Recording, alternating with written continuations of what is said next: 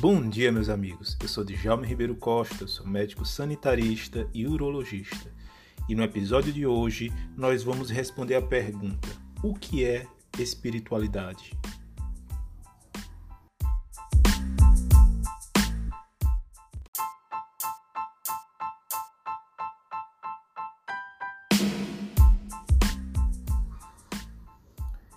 Para responder o que é espiritualidade, utilizarei o texto do professor Décio Iandoli Júnior, do capítulo A Crença em Deus e Sua Repercussão na Saúde, do livro Saúde Integral Uma Interação entre Ciência e Espiritualidade, publicada pela AME Brasil, editora, em sua segunda edição.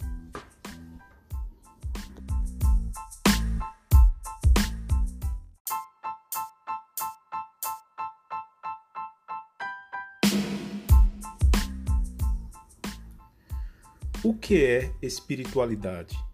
No dicionário, encontramos que é a qualidade ou caráter de espiritual.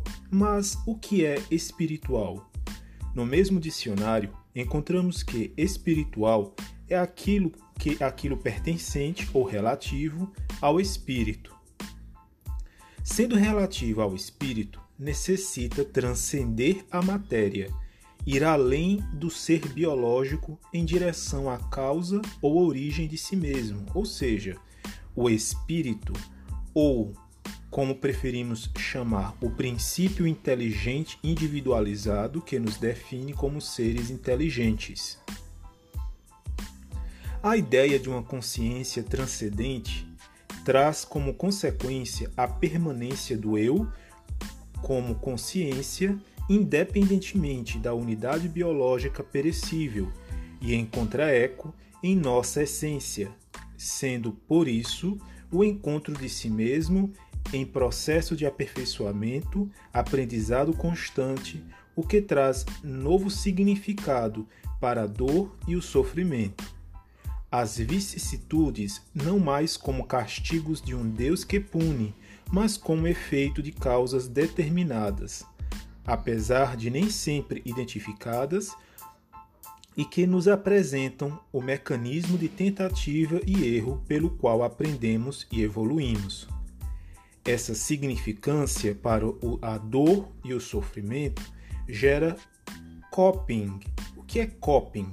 Coping é a capacidade de enfrentamento da dor.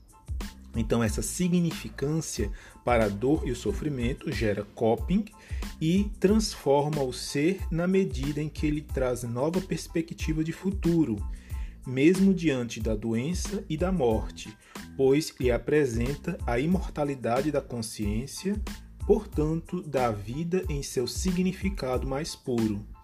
Se nos vemos em trânsito para o aperfeiçoamento constante, nos vemos em trânsito para a perfeição e, assim, em direção ao Deus perfeito, causa primária e origem de todas as coisas. Podemos concluir que a espiritualidade é uma necessidade, aquilo que, mesmo se querendo negar, emerge do inconsciente e promove harmonia e saúde quando não se conflita com a racionalidade do ser, quando encontra acolhida na razão e se completa com a emoção, promovendo a saúde do indivíduo de forma muito mais completa e profunda do que podemos aferir nas pesquisas e estatísticas, visto que provoca modificações na consciência imortal e se propaga na transcendência como equilíbrio e harmonia. Não é a religião que promove a saúde, não é a fé, é a espiritualidade, encontrada pela fé bem direcionada, construída ou não pela religião. No final, podemos dizer que a religião sou eu com os outros, a fé sou eu comigo, a espiritualidade sou eu com Deus.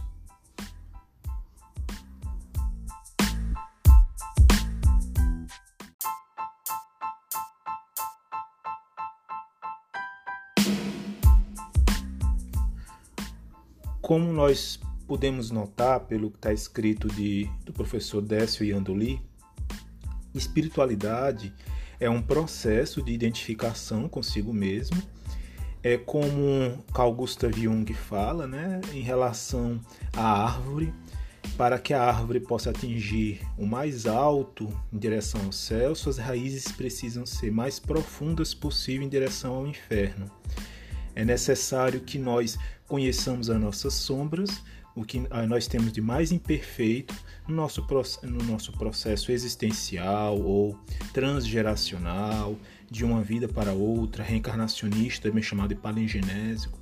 Nesse processo que muitas vezes nós nos deparamos com sofrimento, com dor, mas muitas vezes nós culpamos o outro, a Deus, por, pelos nossos sofrimentos, mas as causas elas são transcendentais ou transgeracionais ou até mesmo é, palingenésicas, ou seja, de uma vida para outra, das relações sociais que estabelecemos, das relações com, no, com nós mesmos e principalmente o modo com que nós absorvemos essas vivências, encaramos e tentamos solucioná-las.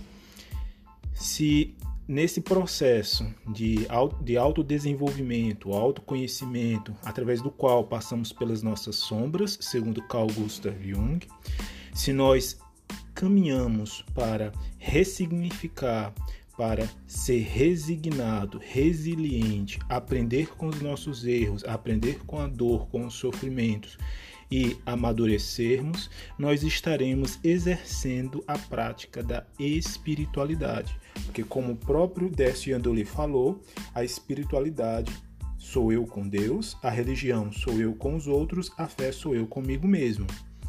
São três, são três pontos de vista muito interessantes, porque a religião é um caminho, é uma opção. Você pode estar feliz, muito satisfeito na sua religião, seja ela hinduísmo, seja ela catolicismo, seja ela kardecismo, seja ela qual, qual for. Porque você poderá estar satisfazendo suas necessidades da fé e principalmente do seu encontro com Deus, que é a, que é a espiritualidade. Não tem como falar em uma pessoa espiritualizada se ela não pratica a resignação, a resiliência e dá significado ou novos significados aos elementos do seu processo de individuação, seu processo de identificação consigo mesmo, naquela jornada pela qual nós passamos pelas nossas sombras, por tudo que há de ruim em nós mesmos, damos, utilizamos toda essa energia negativa e transformamos em energia positiva para o nosso bem-estar mental, espiritual, orgânico. Esse processo faz com que nós promovamos a cura dos nossos defeitos mais íntimos, inclusive do nosso próprio corpo. Ele utilizou um termo bem interessante que é o coping, que é a capacidade de enfrentamento da dor.